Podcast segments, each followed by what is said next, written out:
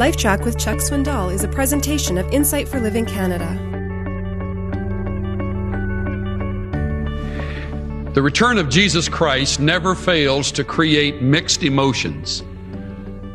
For those who are ready for it, there is always a sense of, of comfort and anticipation. For those who are not ready for it and do not believe it, there is a sense of, well, it's a mixture of confusion and for some intimidation and for a few even fear. I have discovered in my few years on this earth that no one can remain neutral to the subject. It seems to separate us, doesn't it? Those who are ready for it sort of have the feeling of Delta Airlines. We're ready when you are. Those who are not ready for it seem to treat it, well, either like one would an impending earthquake that people talk about. Maybe if we just ignore it, it won't happen. Or sort of like a stray cat. Just pay no attention to it and maybe it'll go away. Neither one works, however. It keeps coming back. Every time I talk about the um, return of Christ, I remember the true story of what happened to a good friend of mine many years ago before he became a Christian. He was hitchhiking his way across the United States. And uh, around dusk one evening, when it looked like rain, he was hoping for a car to pull over before the showers began to fall. And Sure enough, a car swerved over to his side and the door flew open and he heard the driver say, hop in.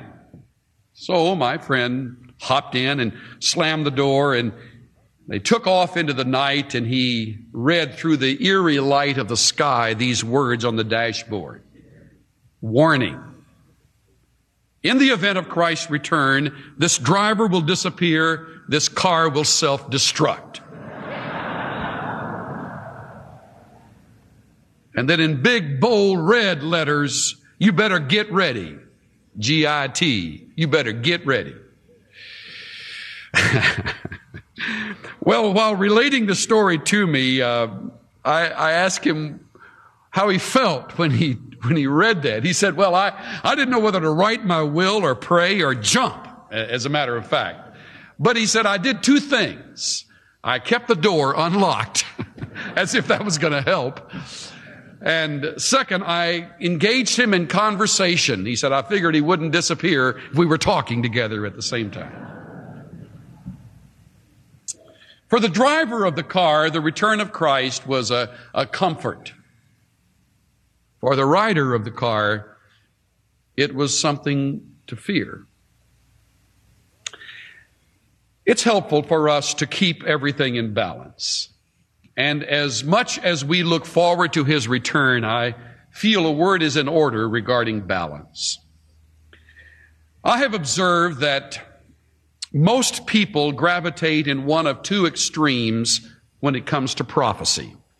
First, there is the extreme to the far right of what I would call, for lack of a better title, fanatical intensity. These dear people overreact to the teaching of prophecy. They read it into current events. And to the farthest extreme would be those who, who set dates and quit their jobs and just literally anticipate his coming each day they can envision it.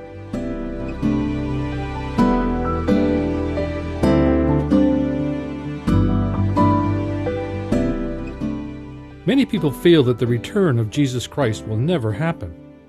2,000 years ago, he promised to return, but he hasn't yet. Well, God isn't slow, he's gracious.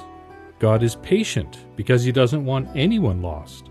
He's giving everyone space and time to change. This is Steve Johnson of Insight for Living Canada. Listen to more of Chuck Swindoll's LifeTrac messages at lifetrac.ca. LifeTrac, where life and truth meet.